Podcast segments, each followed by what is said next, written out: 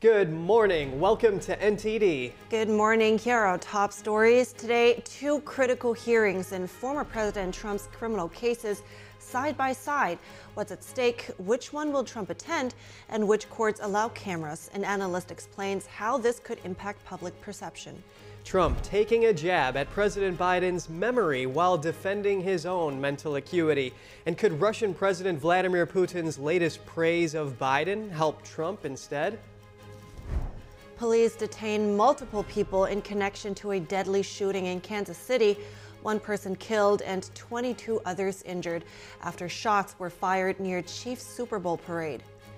Israeli Prime Minister Benjamin Netanyahu vowing to press ahead with military operations in Rafah. That's as Israel Defense Forces say they're preparing to fight another war. A bipartisan duo team up in Congress to counter communism. NTD spoke to the co-chairs of the House VOC caucus about the relaunch. As illegal border crossings into the U.S. shift from Texas to Arizona and California, we asked Senate candidate Kari Lake for her thoughts on the immigration crisis and the impeachment of Homeland Security Secretary Alejandro Mayorkas.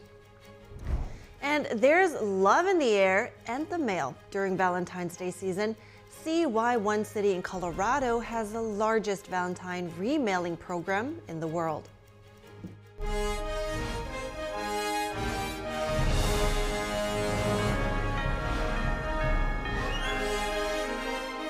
This is NTD Good Morning.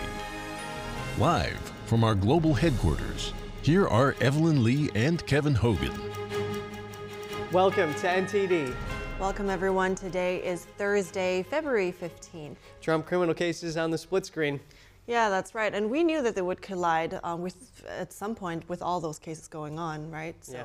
in today's top news, two big hearings in former President Trump's criminal cases are being held today. A New York judge is set to consider a motion to dismiss the alleged hush money case. A trial date could also be set, along with who Trump can call in his defense. The judge had scheduled a trial date for March 25th, but he said any necessary changes could be made if any actual conflicts arise. Trump is expected to attend the hearing in downtown Manhattan that starts at 9:30 a.m. Eastern Time. In Georgia, Fulton County District Attorney Fani Willis could be asked to testify at a hearing that starts today at the same time. Willis is facing potential disqualification over allegations of misconduct.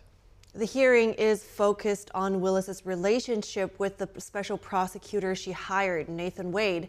The judge will hear from other witnesses first. He said he'll then decide if testimony from Willis is needed or if he can make a ruling without it. If the judge disqualifies Willis from the case, a state board would need to appoint a new prosecutor, which could cause major delays. And here to discuss some of the optics of former President Trump's consequential hearings today is Jeff Crouere, a political analyst and TV radio host. Jeff, we have a lot to unpack here. Thanks for joining us. Which courtrooms are going to have cameras, and how is that likely to impact public perception surrounding Trump and the prosecutions against him? Well, uh, let me say this, uh, Kevin. I, I, don't think that this is really going to change uh, public perception at all about uh, President Trump because, I mean, people have already factored all of this in.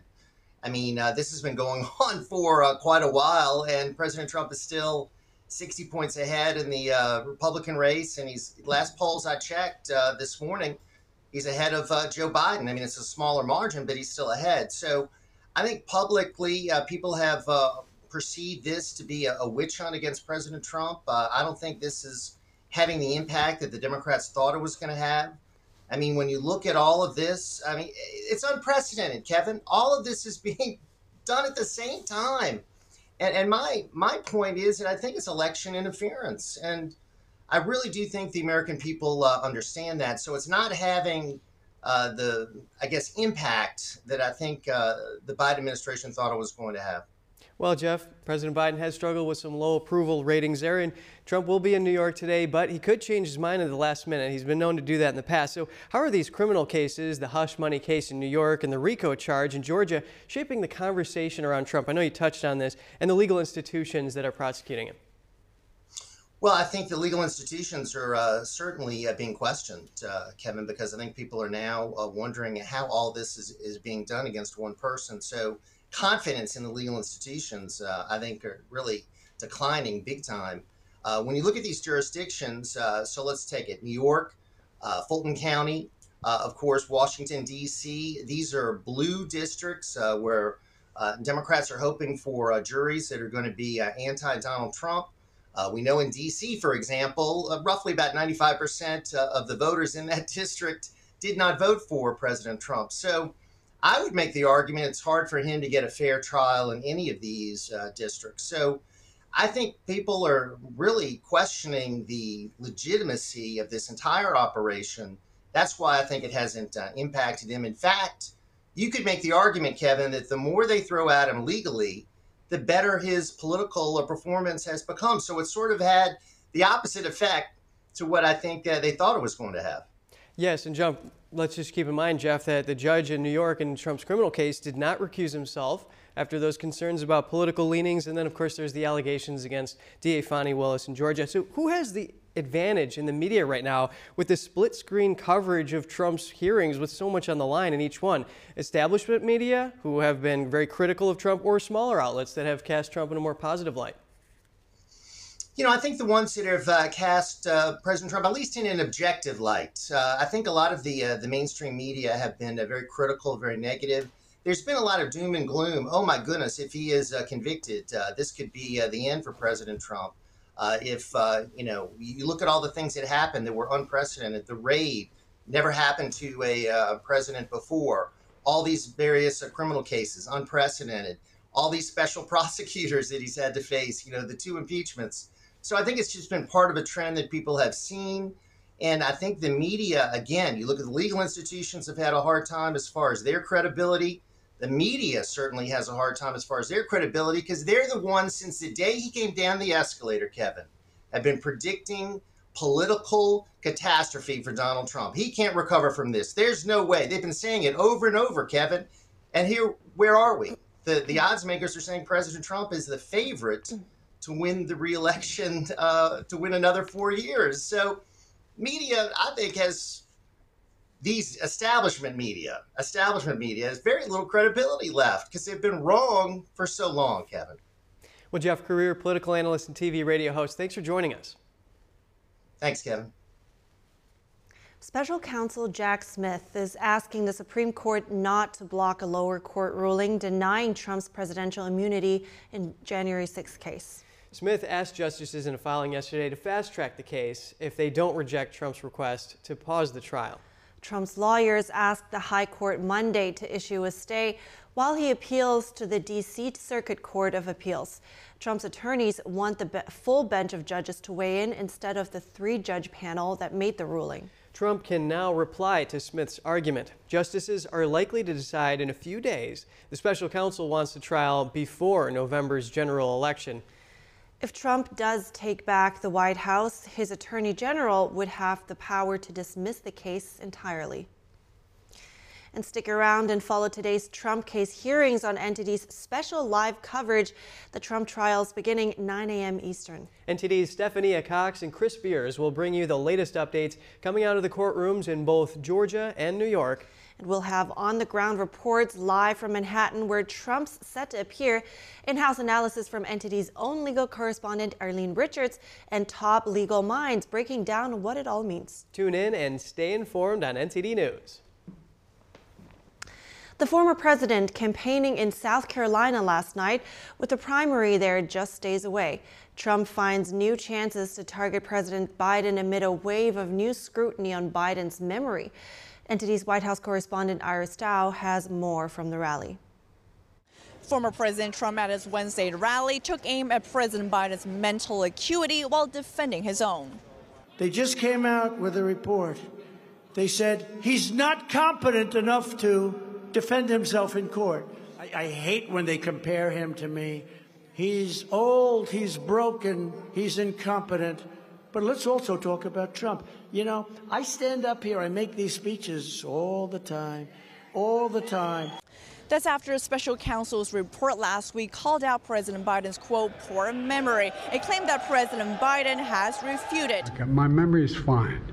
And Trump also embraced the latest comments by Russian President Vladimir Putin, saying he prefers Biden over Trump to become the next U.S. president. Для нас кто лучше, Байден или Трамп? Байден. Он человек более опытный, он прогнозируемый, он политик старой формации. That's a compliment. And of course he would say that. Look, I'm the one that stopped Nord Stream 2. Nikki Haley, meanwhile, is accusing Trump of backing Putin, citing Trump's latest comments that he would encourage Russia to, quote, do whatever they want with NATO countries that don't pay their fair share. It's not someone you want to lead our country, and that's not someone who's going to prevent war. Trump defending his own words. I've been saying, look, if they're not going to pay, we're not going to protect, okay? And Biden has said, oh, this is so bad, this is so terrible that he would say that. No, we don't want to be a stupid country any longer. And so are his supporters. If you're going to be a part of something, you got to pay your dues. I think that's fair. I don't see anything wrong with what he said.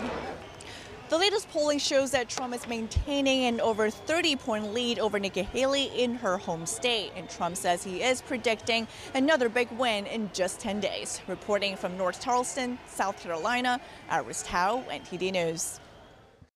And police say they've detained three people in connection with a shooting in Kansas City, Missouri that killed one and injured over 20. The shooting took place at the Kansas City Chiefs Super Bowl victory parade. Three people were in custody on Thursday in connection to the shooting at the Kansas City Chiefs Super Bowl victory parade in Kansas City on Wednesday. Police said they were detained and under investigation. Right now, we do not have a motive, um, but we are asking those who may potentially have any kind of information, a witness, or video to contact police. That's An eyewitness video shows officers and civilians teaming up to apprehend an armed individual shortly after gunfire was heard near Union Station.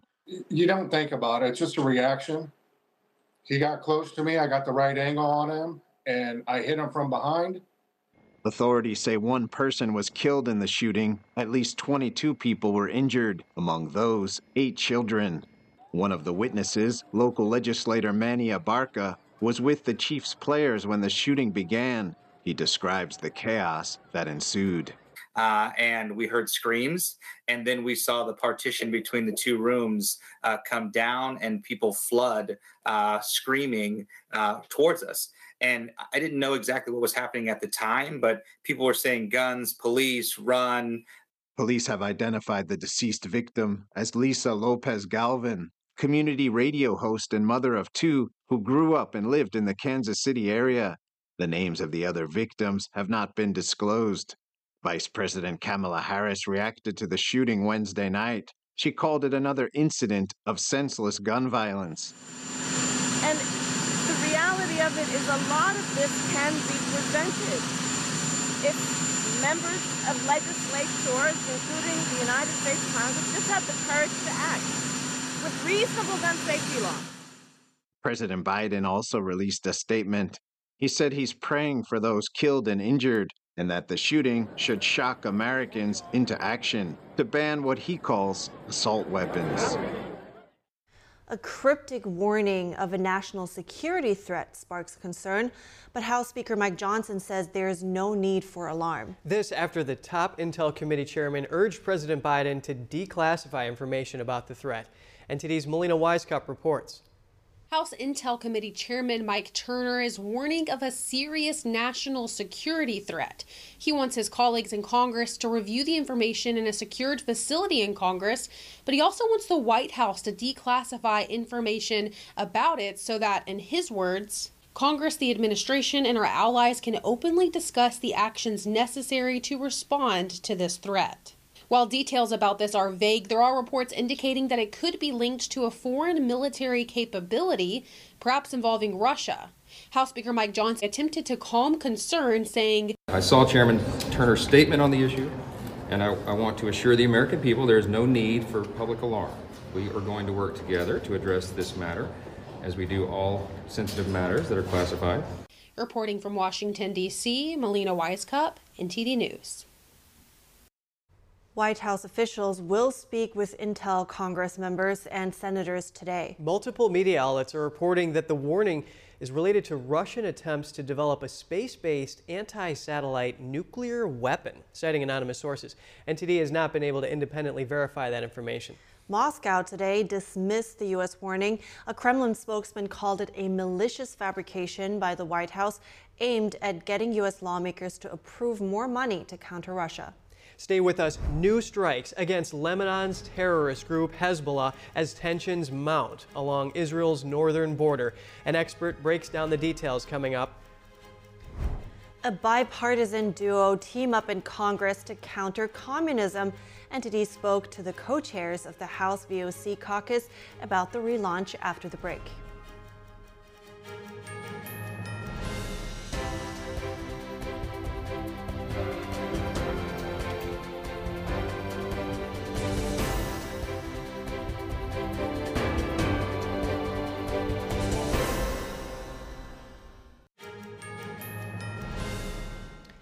Welcome back. Palestinian civilians were fleeing a hospital in southern Gaza yesterday, according to the IDF and the Hamas run Gaza Health Ministry. This amid an ongoing Israeli military operation there. The IDF says it has credible evidence Hamas held hostages at the Nasser hospital in Khan Yunis. It adds that the bodies of hostages may be there, saying one of its sources is hostages who were released. Israel said yesterday its soldiers had opened a secure route to evacuate the civilian population, taking shelter near the hospital toward the humanitarian zone, but that it did not intend to evacuate patients and medical staff. This comes as Israel's Prime Minister Benjamin Netanyahu reiterated his intention to order concerted military operations in Rafah, saying yesterday powerful action will come in the southern Gaza city after the evacuation of civilians from battle zones. And Israel struck more Hezbollah targets in Lebanon after another rocket attack by the Iran backed terrorist group. An Israeli official says they're preparing for war in the north. NTD's Jason Perry has the latest on the war. On Wednesday, across Israel's northern border, Hezbollah terrorists in Lebanon fired a barrage of rockets into northern Israel, killing one woman and injuring eight others. In response to the attacks, Israel Defense Forces reported striking a series of targets in Lebanon. And the chief of the general staff of the IDF said they are preparing for war in the north. And in another development, this week, an IDF spokesman to Arab media said in a statement on X that Israeli forces recovered a laptop in the Gaza Strip. And pictures on the laptop showed that an Al Jazeera reporter is also a senior military operative in the Hamas terrorist group. And on Wednesday, the IDF spokesman posted a picture of another alleged Al Jazeera reporter who filmed himself in an Israeli village during the October 7th massacre. We reached out to Al Jazeera for comment, but we didn't hear back before airtime. President Biden has used his executive powers to prevent thousands of Palestinians in the U.S. from being deported for the next 18 months. Around 6,000 Palestinians are eligible for the program called Deferred Enforced Departure. The president wrote that many civilians remain in danger even as his administration remains focused on improving the humanitarian situation. National Security Advisor Jake Sullivan says Biden has given certain Palestinians a temporary safe haven. One exception would include convicted felons or others deemed to be public safety threats. Those who voluntarily return to Gaza or the West Bank would lose such protections. The executive order further directed the Homeland Security Secretary to authorize employment for non citizens whose removal has been deferred. With overwhelming bipartisan support, the House passed a resolution yesterday condemning Hamas's use of sexual violence in its war against Israel. The final vote tally was 418 in favor of the resolution. 12 House members were absent for the vote. Only one lawmaker, Democratic Representative Rashida Tlaib of Michigan, abstained. Tlaib, a Palestinian American, was recently censured for using a phrase some see as a call to destroy the Jewish state. Although Republicans let that censure, 22 of Tlaib's Democratic colleagues voted in favor of it. And a bipartisan effort to combat communism was resurrected on Capitol Hill yesterday. Two congresswomen from opposite sides of the aisle have joined forces to stand against the deadliest ideology in history. For them, the matter is more than personal, is more personal than political. Both come from families who escaped to the U.S. from the clutches of communist regimes. They're now taking a lead role in countering it. NTD's Jeremy Sandberg has more on the renewed effort. We are doing one step at a time. Democratic Representative Debbie Wasserman Schultz and Republican Congresswoman Michelle Steel formally relaunched the House VOC caucus on Wednesday. One of the most important ways to prevent communism from taking root here in America is to educate our children about its horrors. The caucus states its goal is to honor and bring awareness to the more than 100 million people harmed or killed by communist governments, and to focus on the current international impact of existing communist regimes. There's really an evil chain of, of communist nations. Congresswoman Wasserman Schultz told Steve Lance of NTD's Capitol Report a global network of authoritarians and dictators are using communism as a weapon to suppress their own people while undermining national security interests of the U.S the issue of China and the Chinese Communist Party seems to be one of the few issues that's uniting both Democrats and Republicans on Capitol Hill. We see that in the Select Committee. Um, are you committed with your Democratic colleagues to, to pressure China into change?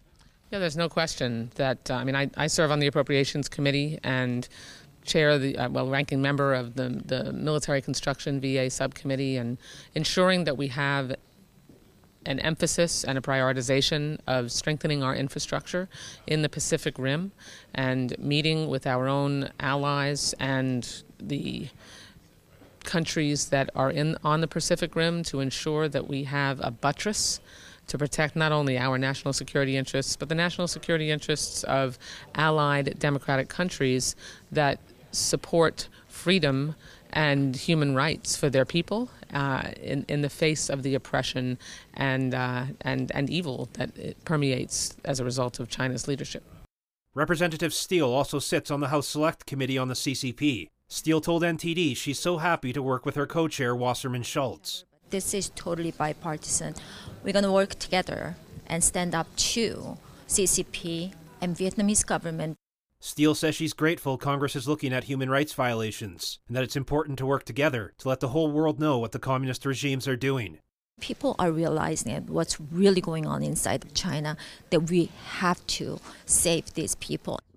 The VOC caucus was first founded in 2017, but fell apart. The Congresswomen announced their intentions to revive it in December last year. The re-established caucus expressed support for Hong Kong and Uyghur Muslims against the Chinese regime, along with the designation of a Victims of Communism Memorial Day. Jeremy Sandberg, NTD News.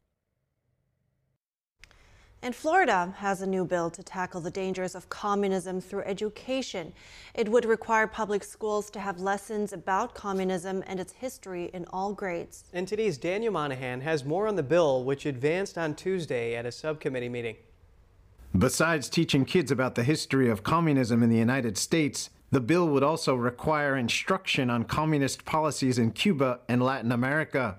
If successful, the measure would take effect in the 2026 2027 academic year.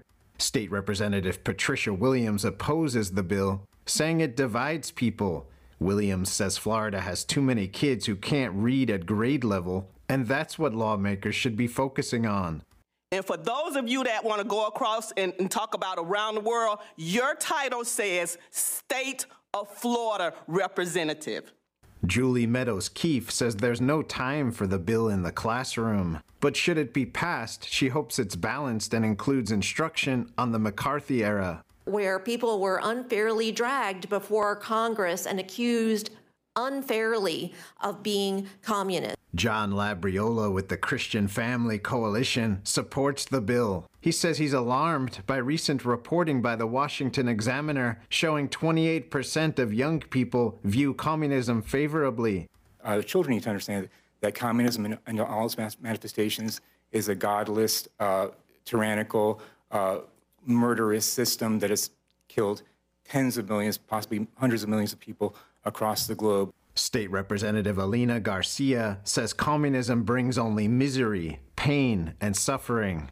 I believe it's never too early to teach our children the atrocities of communism. State Representative Karen Gonzalez Pittman says she has many friends and constituents who fled from communism in other countries.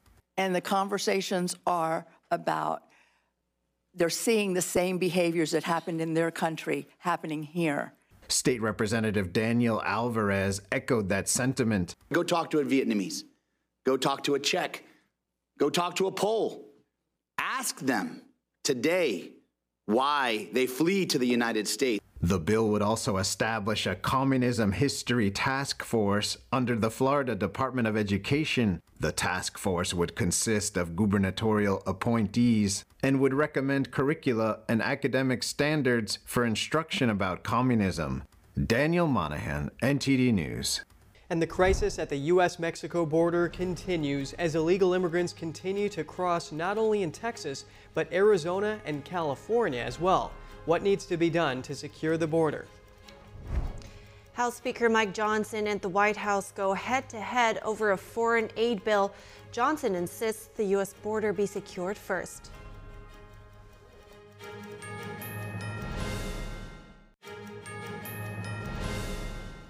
Welcome back. Speaker Mike Johnson saying House Republicans will not be bullied by the Senate into passing a $95 billion foreign aid package. He insisted on provisions for controlling illegal immigration.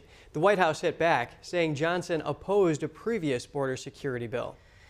We are not going to be uh, forced into action by the Senate, who, in the latest product they sent us over, does not have one word in the bill about America's border. Not one word about security. The comments came just days after the Senate passed a foreign aid package that would provide $61 billion in assistance to Ukraine, 14 billion to Israel, and nearly 5 billion for partners in the Indo-Pacific. Johnson said America's own southern border should be secured before insisting on foreign aid. The White House is accusing the speaker of flip-flopping on the issue. Johnson had previously panned a bipartisan Senate immigration deal. After that fell apart, the upper chamber passed the defense spending bill without border measures. He's like, I don't want that either. So what is it? I think the speaker doesn't understand what it is that his job is. Put that bill to the floor. Put that bill to the floor. It will get bipartisan support. President Biden had warned Johnson that opposing the bill would be playing into Russia's hands. Former President Trump on Wednesday floated the idea of scrapping the aid bill in favor of a loan to Ukraine. Republicans have a razor thin majority in the House. Both chambers of Congress must approve the legislation before Biden can sign it into law. Immigration and Customs Enforcement, or ICE, has drafted plans that could result in thousands of detainees being released. A source familiar with the plan says the contingencies are to help with budget shortfalls. Record numbers of migrants and illegal crossings at the U.S. Mexico border have drained federal resources.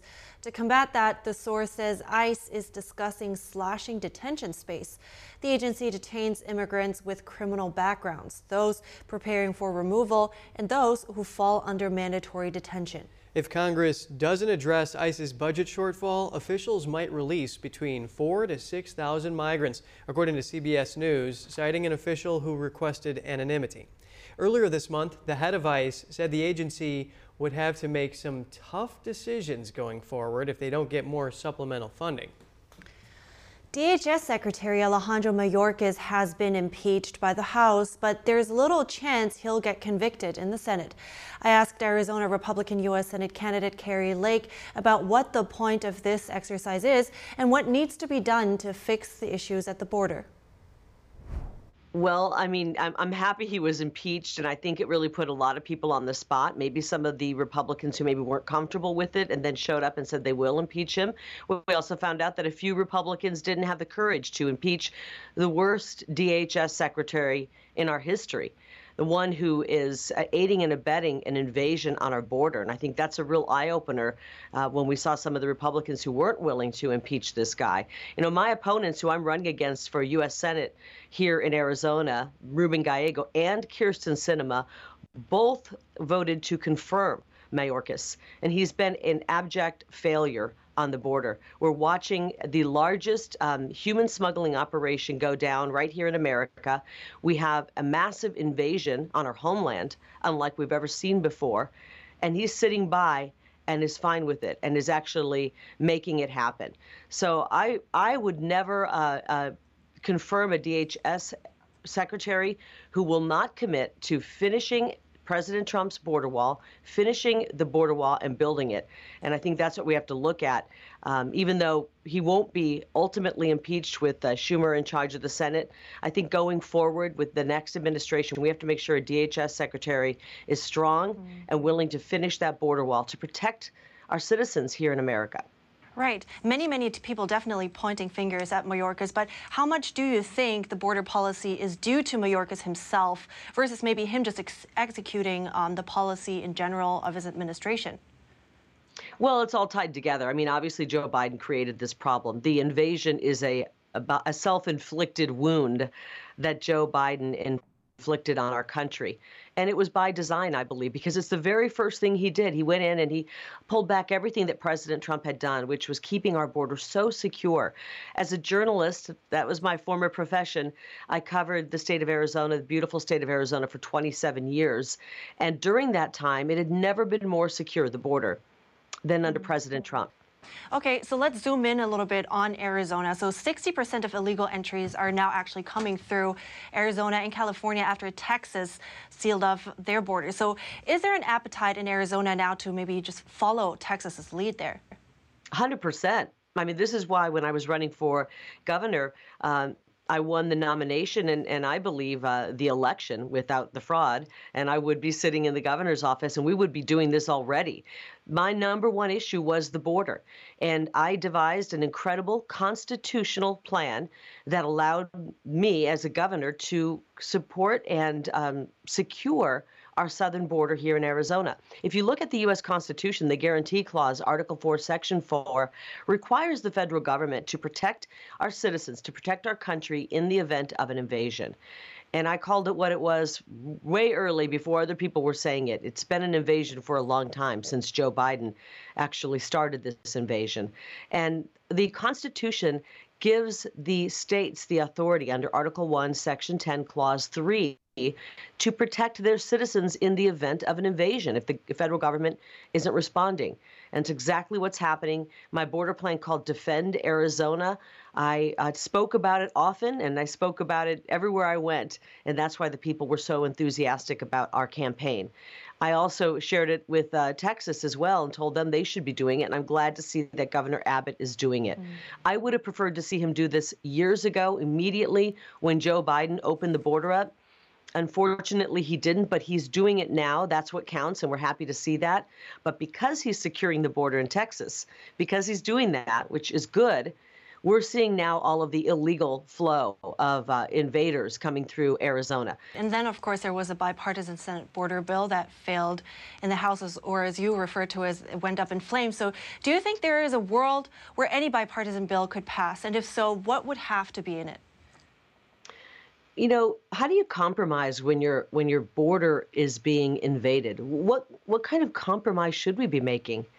I don't think that any american wants this invasion going on so i don't understand why in that behemoth bill 100 and i believe 18 billion dollars there wasn't one cent to go toward securing the border truly securing the border building the wall and stopping people from coming over and so I'm I'm appalled that that's the best they could do. And my opponent, Kyrsten Sinema, that was her landmark legislation that she was so proud of, a bill that sends that send 90 billion dollars or more overseas to kill people and didn't send a penny to build the border wall. It's pretty despicable to slap in the face. You shouldn't have to compromise. The American people shouldn't have to send billions of their hard earned tax dollars overseas to kill people in order to have a secure border. There's many, many pieces of legislation that we, we can and will and should compromise on. But when it comes to national security and your country is actively being invaded, I don't understand why we should be compromising on anything except except immediately stopping that invasion, building the border wall, and giving the Border Patrol the resources they need to stop people from coming over. Kari Lake, Arizona candidate for United States Senate. Thank you so much. Thank you. Coming up, Microsoft says it caught Chinese hackers using its AI tools to hone their skills. The details on how this could affect you. New York City is suing social media platforms for their effect on teens' mental health. What officials are seeking from the companies with the host of NTD Business coming up.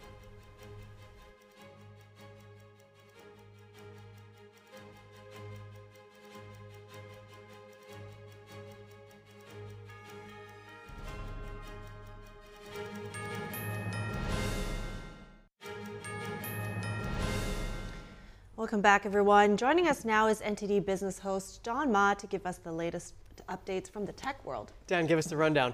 Okay, so you know, artificial intelligence, a very popular topic right now. So I thought uh, something Microsoft said yesterday is worth talking about. And uh, besides Microsoft, also have a quick update about NVIDIA. So on that note, Microsoft yesterday uh, published reports saying that uh, the company caught state-backed hackers from Russia, China, uh, and Iran using tools uh, uh, from the OpenAI makers um, uh, of ChatGPT, and they're using it to hone their skills and to trick their target. So according to the report, the hacking group are, are, affiliated with the Russian military intelligence, Iran's Revolutionary Guard, and Chinese state, and as well as the North Korean government. So all uh, state affiliated here. And the groups uh, try to perfect their hacking campaigns using large AI language models. Uh, so Microsoft released a report alongside a sweeping ban actually on state-backed hacking groups using its AI products. The company says regardless of whether these uh, groups are violating terms of service or any laws, um, Microsoft simply doesn't want them to have these kind of tools.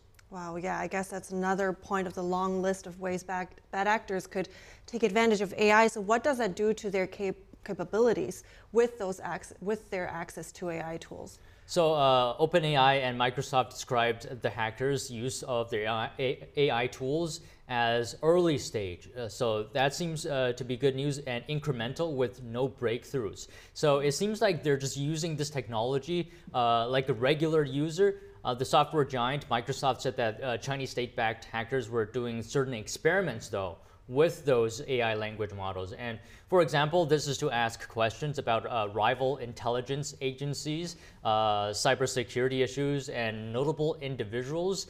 And so, for a more specific example, the Chinese uh, cyber espionage group known as Aquatic Panda.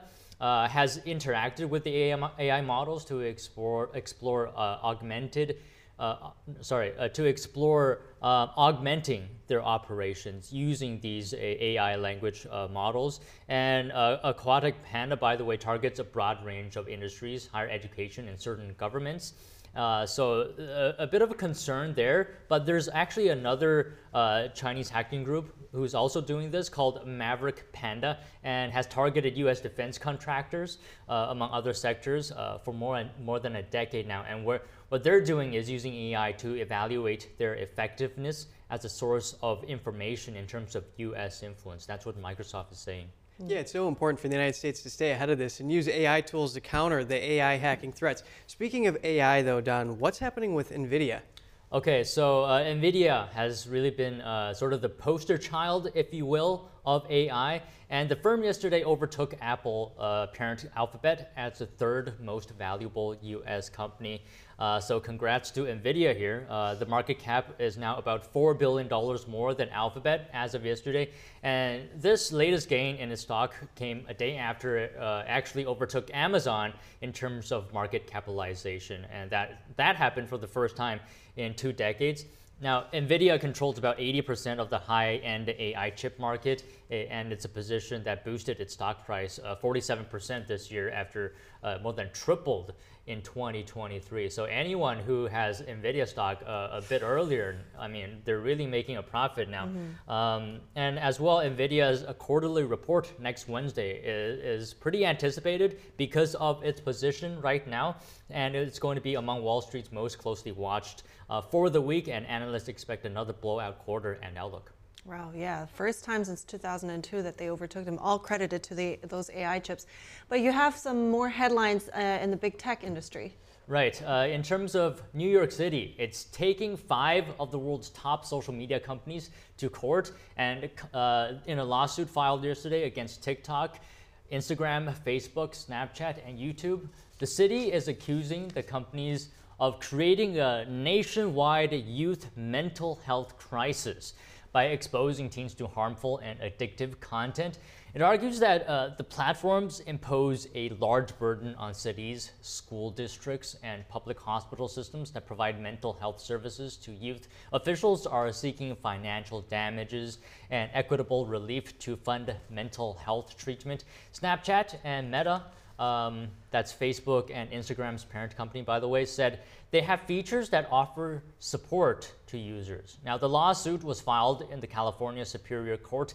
Taking legal action against social media platforms can be challenging due to federal legislation saying tech companies can't be held responsible for what users place on those sites. But, you know, some platforms are facing hundreds of lawsuits over social media's alleged addictiveness. Yeah, and Mayor Eric Adams, he says the city is built on innovation and technology, but that these social media companies are just encouraging this unsafe behavior. I know you got something else for us, though. Yeah, just uh, one more thing. Um, so, in terms of SpaceX, uh, the company has had a new state of incorporation. Elon Musk uh, posted yesterday on X. He moved the company's incorporation from Delaware to Texas, and the move comes about two weeks after a Delaware judge nullified Musk's $55 billion compensation package at Tesla. Uh, Musk previously said that Tesla will hold a shareholder vote to transfer its state of incorporation to Texas. Now, Musk's post yesterday advised anyone with a business incorporated in Delaware to change their incorporation to another state as soon as possible. He's got it done. So thank you so much, Don Ma, host of NTD Business. Thank you. And coming up, there's always love in the air and in the mail in one Colorado city. It runs the largest Valentine remailing program in the world. And bakers across Denmark are marking the coming of Lent with a delicious cream and jam filled bun. Some shops are offering the classic while others get creative. More on the delicious treats after the break.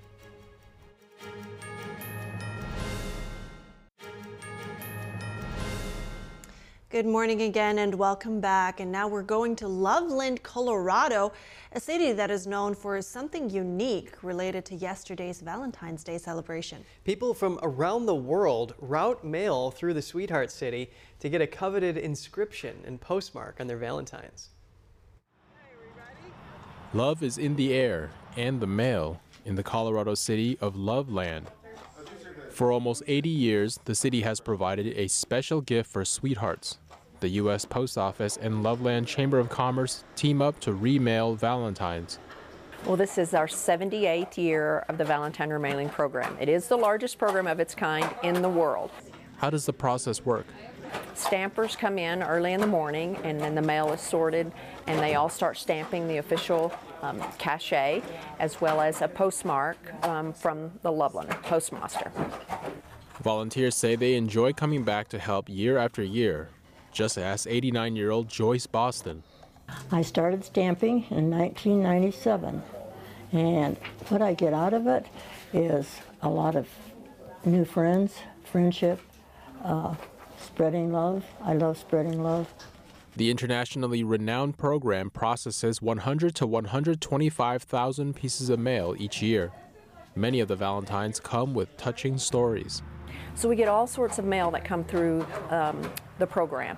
And one year we, we've gotten letters from little girls sending their Valentines to their daddy in heaven with a note that just says, send it, we know he'll get it.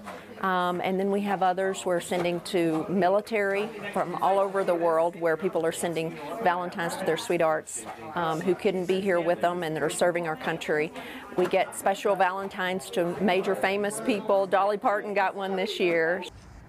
The Loveland Chamber of Commerce also selects a Miss Loveland Valentine annually to represent the community. The winner receives funds to help pay for her college education. That's a great idea. Yeah, heartwarming. But we're going from romance to some delicious treats. It's a cream and jam filled bun that's traditionally baked before the start of Lent has inspired bakers across Denmark. Some offer classics while others get creative. NTD's Andrew Thomas has more on the Danish pastry. In Denmark, most seasons have a bread or cake associated with them, but the cream and jam filled fastelavnsboller garners the most hype. Fastelavn took place this past Sunday before the start of Lent, and it's similar to Carnival or Mardi Gras. People was walking around the the streets, and uh, you know the the the what do you say? The goal was to pick up some fastelavnsboller and uh, to taste and uh, rate them. Founded in 1870, Konditori La Glace is thought to be Denmark's oldest pastry shop. Fastelavn is one of its busiest times of year. We're doing around 1,000 every day, and uh, it will uh, culminate this weekend because we have the Fastelavns weekend. So, uh, so it's cr- uh, quite uh, crazy. This year, baker Lars Jewel has whipped up three varieties featuring apricot, apple, and plum fillings. Some Danish bakers are adding their own creative flair to the traditional pastry. Everybody is doing uh, uh, very uh, innovative things with yuzu and tonka and uh, uh, you know uh, calamansi and uh, stuff like this, and we took it back home to the traditional way to do it. That burst of creativity is on display at one of Copenhagen's most trendy bakeries. Emil Glaser, former chef at Michelin star restaurant Noma, opened Juno the bakery in 2017. And we wanted to do it. Uh, we wanted to do something that was playful, uh, and I had the team uh, basically uh, take on any kind of uh, childhood memory that they had uh, from eating carnival pastries, and and we ended up doing something with banana. The bakery is best known for its cardamom buns, but Glaser says they decided to attempt their first fastelavnsboller last year. The result was a banana-filled caramelized brioche with vanilla custard. This year for Fastelavn, Juno chefs also came up with a blackcurrant jam-filled brioche with whipped vanilla cream. Glaser says the creative endeavors have been positive for the traditional pastry. And I think it's just been uh, an organic process in the sense that someone starts and then others others take on and do their take, and uh, and it's just grown to, to something great now. Danes celebrated Fastelavn this past Sunday, February 11th. Lent begins February 14th and lasts until March 28th. Andrew Thomas, NTD News. This looks so good. If, to be honest, put cream on anything and I'm on board. But I really like cardamom. Oh yeah, that's a good good flavor too. All right, uh, we'll head to a quick break, but we'll be back in one minute, so stay tuned. NTD News, the fastest growing independent news source in America, bringing you breaking news from around the world. Expert analysis, investigative reporting, and original award winning documentaries. We're known for our uncensored China coverage you won't find anywhere else. We cover the stories that affect you and shape our world without the political noise. We report from the heart with you in mind. Watch us right here on NTD News. Good morning. Welcome to NTD. Good morning. Here are our top stories. Prosecutor Fani Willis could be asked to testify at a hearing starting in Georgia today, facing disqualification over her relationship with special counsel Nathan Wade. And former President Trump expected to appear at a New York hearing starting at the same time on a motion to dismiss the alleged hush money case. A huge lead by Trump over candidate Nikki Haley in her home state what new polling shows just 10 days before the primary and the former president's latest comments at a South Carolina rally. The latest updates on a shooting at a Kansas City Super Bowl victory parade that left one dead and over 20 injured. Police say they have suspects in custody. A bipartisan duo team up in Congress to counter communism. NTD spoke to the co-chairs of three launched of the of their launched House VOC caucus about their mission.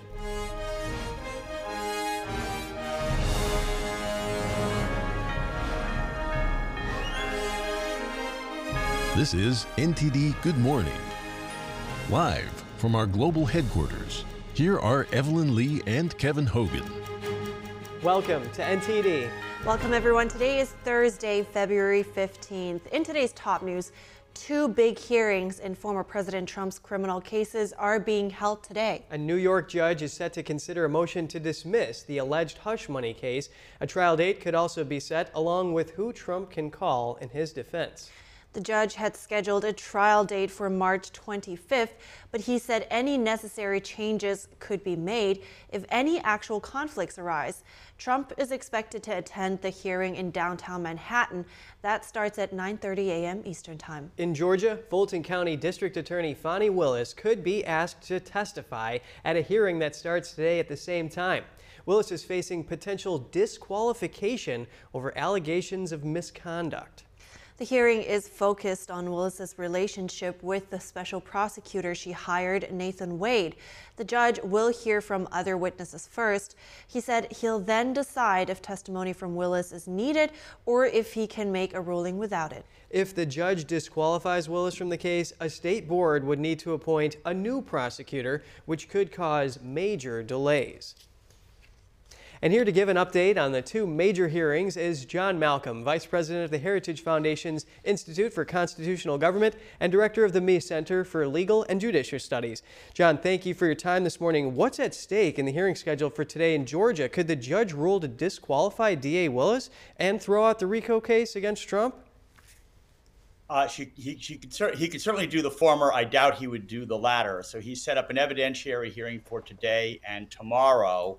And there are going to be a lot of witnesses. There are a lot of defendants who are also going to be cross examining those witnesses about whether or not Fani Willis and her paramour, who was also she appointed as a special prosecutor, Nathan Wade, you know, had a conflict of interest and were essentially profiting off of this case uh, by, you know, paying him exorbitant sums of money, uh, which they then use to go away on luxurious vacations. I think the odds are fairly high that he will end up disqualifying her and her entire office. Uh, but then the case would be reassigned to another prosecutor, another district attorney, uh, or a special counsel uh, located elsewhere in Georgia. And then that person will have to take a look, and that person may decide to either proceed with the case or to dismiss it. Right, and John, well, just keep in mind, this has been three years of investigation in the making. I want to switch over to New York. The judge must make a decision on whether to throw out Trump's hush money case. What will that decision come down to, and what's expected? Well, there's a hearing today before Judge Juan Merchan. There's a trial date of March 25th, as you said in the lead in.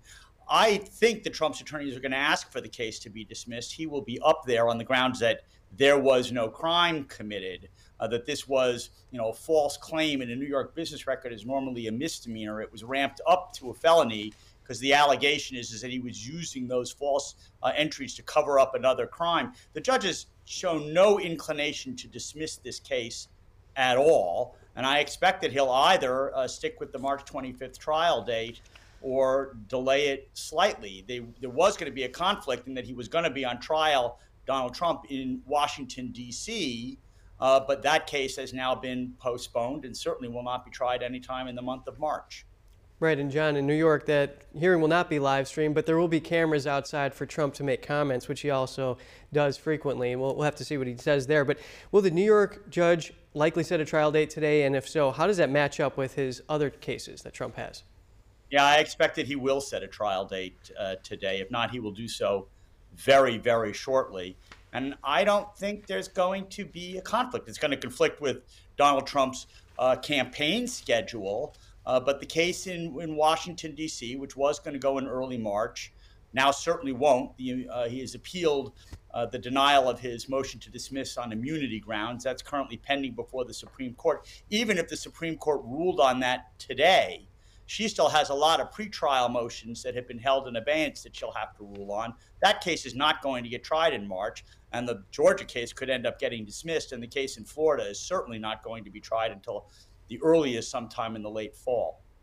Right, John, and this is the least serious batch of criminal charges that Trump faces, the ones in New York here. So, can you just give us an overview of what Trump's facing and what his defense is going to be in this New York case?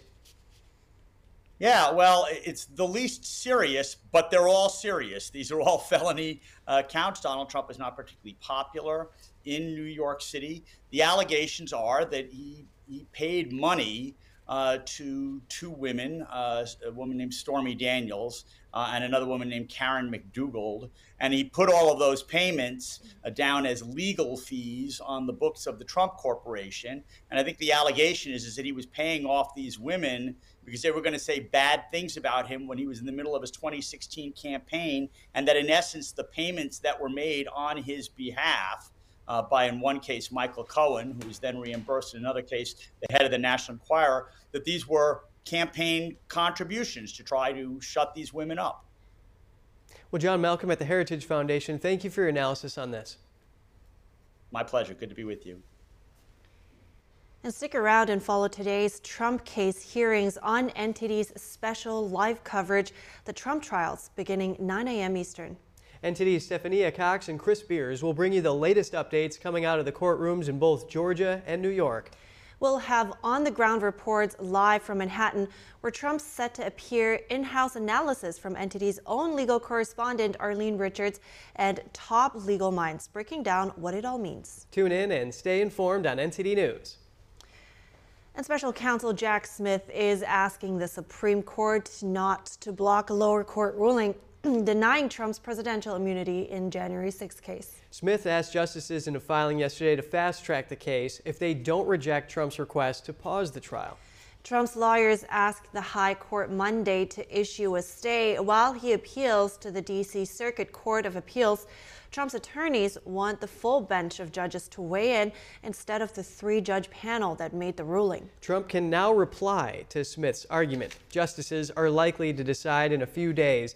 The special counsel wants the trial before November's general election.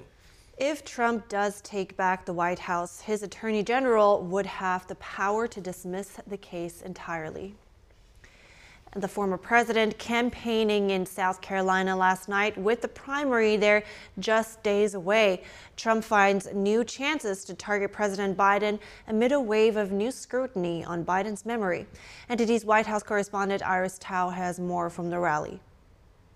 Former President Trump at his Wednesday rally took aim at President Biden's mental acuity while defending his own. They just came out with a report. They said he's not competent enough to defend himself in court.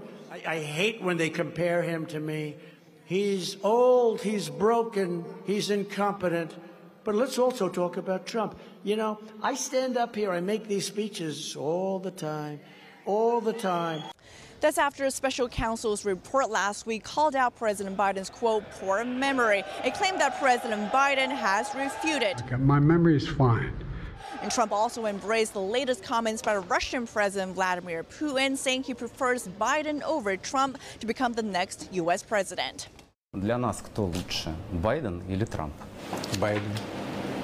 Он человек более опытный, он прогнозируемый, он политик старой формации. That's a compliment. And of course he would say that. Look, I'm the one that stopped Nord Stream 2. Nikki Haley, meanwhile, is accusing Trump of backing Putin, citing Trump's latest comments that he would encourage Russia to, quote, do whatever they want with NATO countries that don't pay their fair share. It's not someone you want to lead our country, and that's not someone who's going to prevent war. Trump defending his own words. I've been saying, look, if they're not going to pay, we're not going to protect, okay? And Biden has said, oh, this is so bad, this is so terrible that he would say that. No, we don't want to be a stupid country any longer and so are his supporters. If you're going to be a part of something, you got to pay your dues. I think that's fair. I don't see anything wrong with what he said. The latest polling shows that Trump is maintaining an over 30 point lead over Nikki Haley in her home state. And Trump says he is predicting another big win in just 10 days. Reporting from North Charleston, South Carolina, Iris Tao, NTD News. Police say they've detained three people in connection with a shooting in Kansas City, Missouri that killed one and injured over 20. The shooting took place at the Kansas City Chiefs Super Bowl victory parade. Three people were in custody on Thursday in connection to the shooting at the Kansas City Chiefs Super Bowl victory parade in Kansas City on Wednesday. Police said they were detained and under investigation. Right now, we do not have a motive, um, but we are asking those who may potentially have any kind of information, a witness, or video to contact police. That's an eyewitness video shows officers and civilians teaming up to apprehend an armed individual shortly after gunfire was heard near Union Station. You don't think about it, it's just a reaction. He got close to me, I got the right angle on him, and I hit him from behind. Authorities say one person was killed in the shooting. At least 22 people were injured, among those, eight children. One of the witnesses, local legislator Manny Abarca, was with the Chiefs players when the shooting began. He describes the chaos that ensued. Uh, and we heard screams. And then we saw the partition between the two rooms uh, come down and people flood uh, screaming uh, towards us. And I didn't know exactly what was happening at the time, but people were saying guns, police, run. Police have identified the deceased victim as Lisa Lopez Galvin, community radio host and mother of two who grew up and lived in the Kansas City area. The names of the other victims have not been disclosed. Vice President Kamala Harris reacted to the shooting Wednesday night. She called it another incident of senseless gun violence. And the reality of it is a lot of this can be prevented if members of legislators, including the United States Congress, just have the courage to act with reasonable gun safety laws. President Biden also released a statement. He said he's praying for those killed and injured and that the shooting should shock Americans into action to ban what he calls assault weapons. And next, a bipartisan duo team up in Congress to counter communism. NTD's spoke to the co chairs of the relaunched House VOC caucus about their mission. New York City is suing social media platforms for their effect on teens' mental health. What officials are seeking from the companies? The newest cuddly trend in Japan is a hit. Customers are flocking to cafes where they can pet miniature pigs.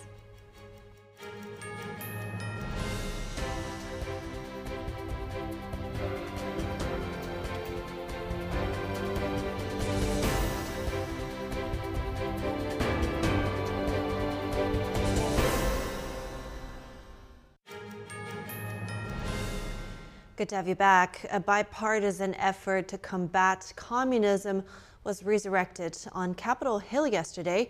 Two congresswomen from opposite sides of the aisle have joined forces to stand against the deadliest ideology in history. For them, the matter is more personal than political. Both come from families who escaped to the U.S. from the clutches of communist regimes. They're now taking a lead role in countering it. NTD's Jeremy Sandberg has more on the renewed effort. We are doing one step at a time. Democratic Representative Debbie Wasserman Schultz and Republican Congresswoman Michelle Steel formally relaunched the House VOC caucus on Wednesday. One of the most important ways to prevent communism from taking root here in America is to educate our children about its horrors. The caucus states its goal is to honor and bring awareness to the more than 100 million people harmed or killed by communist governments, and to focus on the current international impact of existing communist regimes. There's really an evil chain of, of communist nations. Congresswoman Wasserman Schultz told Steve Lance of NTD's Capitol Report a global network of authoritarians and dictators are using communism as a weapon to suppress their own people while undermining national security interests of the U.S the issue of China and the Chinese Communist Party seems to be one of the few issues that's uniting both Democrats and Republicans on Capitol Hill. We see that in the Select Committee. Um, are you committed with your Democratic colleagues to, to pressure China into change? Yeah, there's no question that, uh, I mean, I, I serve on the Appropriations Committee and chair the uh, well ranking member of the the military construction VA subcommittee and ensuring that we have an emphasis and a prioritization of strengthening our infrastructure in the Pacific Rim and meeting with our own allies and the countries that are in on the Pacific Rim to ensure that we have a buttress to protect not only our national security interests but the national security interests of allied democratic countries that support freedom and human rights for their people uh, in, in the face of the oppression and, uh, and, and evil that permeates as a result of China's leadership. Representative Steel also sits on the House Select Committee on the CCP. Steel told NTD she's so happy to work with her co chair, Wasserman Schultz. This is totally bipartisan. We're going to work together and stand up to CCP and Vietnamese government. Steel says she's grateful Congress is looking at human rights violations and that it's important to work together to let the whole world know what the communist regimes are doing. People are realizing what's really going on inside China, that we have to save these people. The VOC caucus was first founded in 2017, but fell apart. The Congresswomen announced their intentions to revive it in December last year. The re-established caucus expressed support for Hong Kong and Uyghur Muslims against the Chinese regime, along with the designation of a Victims of Communism Memorial Day. Jeremy Sandberg, NTD News. New York City is taking five of the world's top social media companies to court in a lawsuit filed yesterday against TikTok, Instagram, Facebook, Snapchat, and YouTube. The city of New York says these companies impose, quote, a large burden on mental health services to youth. Officials are seeking financial damages and equitable relief to fund mental health treatment. Snap Incorporated and Facebook's parent company, Meta, said they have features that offer support to users. The lawsuit filed in California Superior Court alleges the platforms, quote, purposefully manipulate and addict children and teens to social media applications. Taking legal action against social media platforms can be challenging due to federal legislation saying tech companies can't be held responsible for what users place on those sites. But some social media platforms already face hundreds of lawsuits over social media's alleged addictiveness. The Odysseus lunar lander, nicknamed Odie, has successfully launched from NASA's Kennedy Space Center in Florida. Odie is now on a mission to the moon. The lunar lander aims to make the first touchdown of a U.S. made spacecraft on the lunar surface since the Apollo missions five decades ago. Odie launched on a SpaceX Falcon 9 rocket early this morning. The launch follows closely on the heels of a separate U.S. lunar landing mission in January that failed. Odie's trip to the moon can be considered a scouting mission of sorts. NASA has ramped up the development of robotic spacecraft via private partners. That's to evaluate the moon's environment and identify key resources such as the presence of water before trying to return astronauts there later this decade. Odie's soft landing attempt on the moon is slated for next Thursday.